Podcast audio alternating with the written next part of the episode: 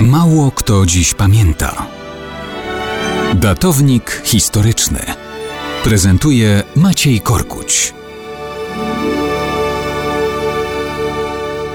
Mało kto dziś pamięta, że 5 września 1940 roku władzę objął kondukator. Co to znaczy kondukator? To rumuński odpowiednik włoskiego duce, hiszpańskiego caudillo i niemieckiego Führer. Krótko mówiąc, wódz.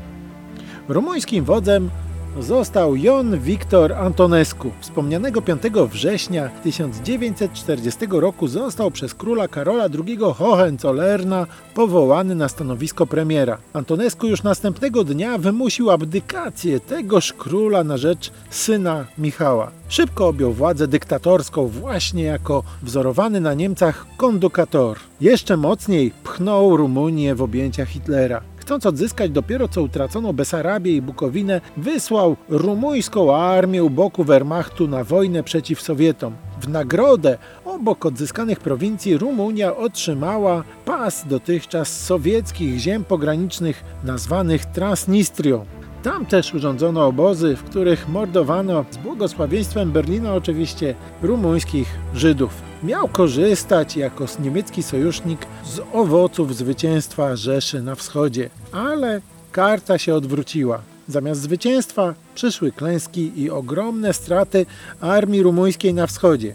W sierpniu 1944 roku Antonescu próbował zablokować dążenia do zawieszenia broni z Sowietami, którzy już dokonywali masakry rumuńskich dywizji w ponownie anektowanej przez Moskwę Besarabii. Antonescu został aresztowany, a Rumunia próbowała znaleźć miejsce u boku aliantów, wypowiadając wojnę upadającym powoli Niemcom. To nie zapobiegło sowieckiemu zniewoleniu całej Rumunii. Sam Antonescu został przekazany NKWD. W 1946 roku skazano go na śmierć. W Bukareszcie rozstrzelano. Tak się zakończyła historia rumuńskiego kondukatora.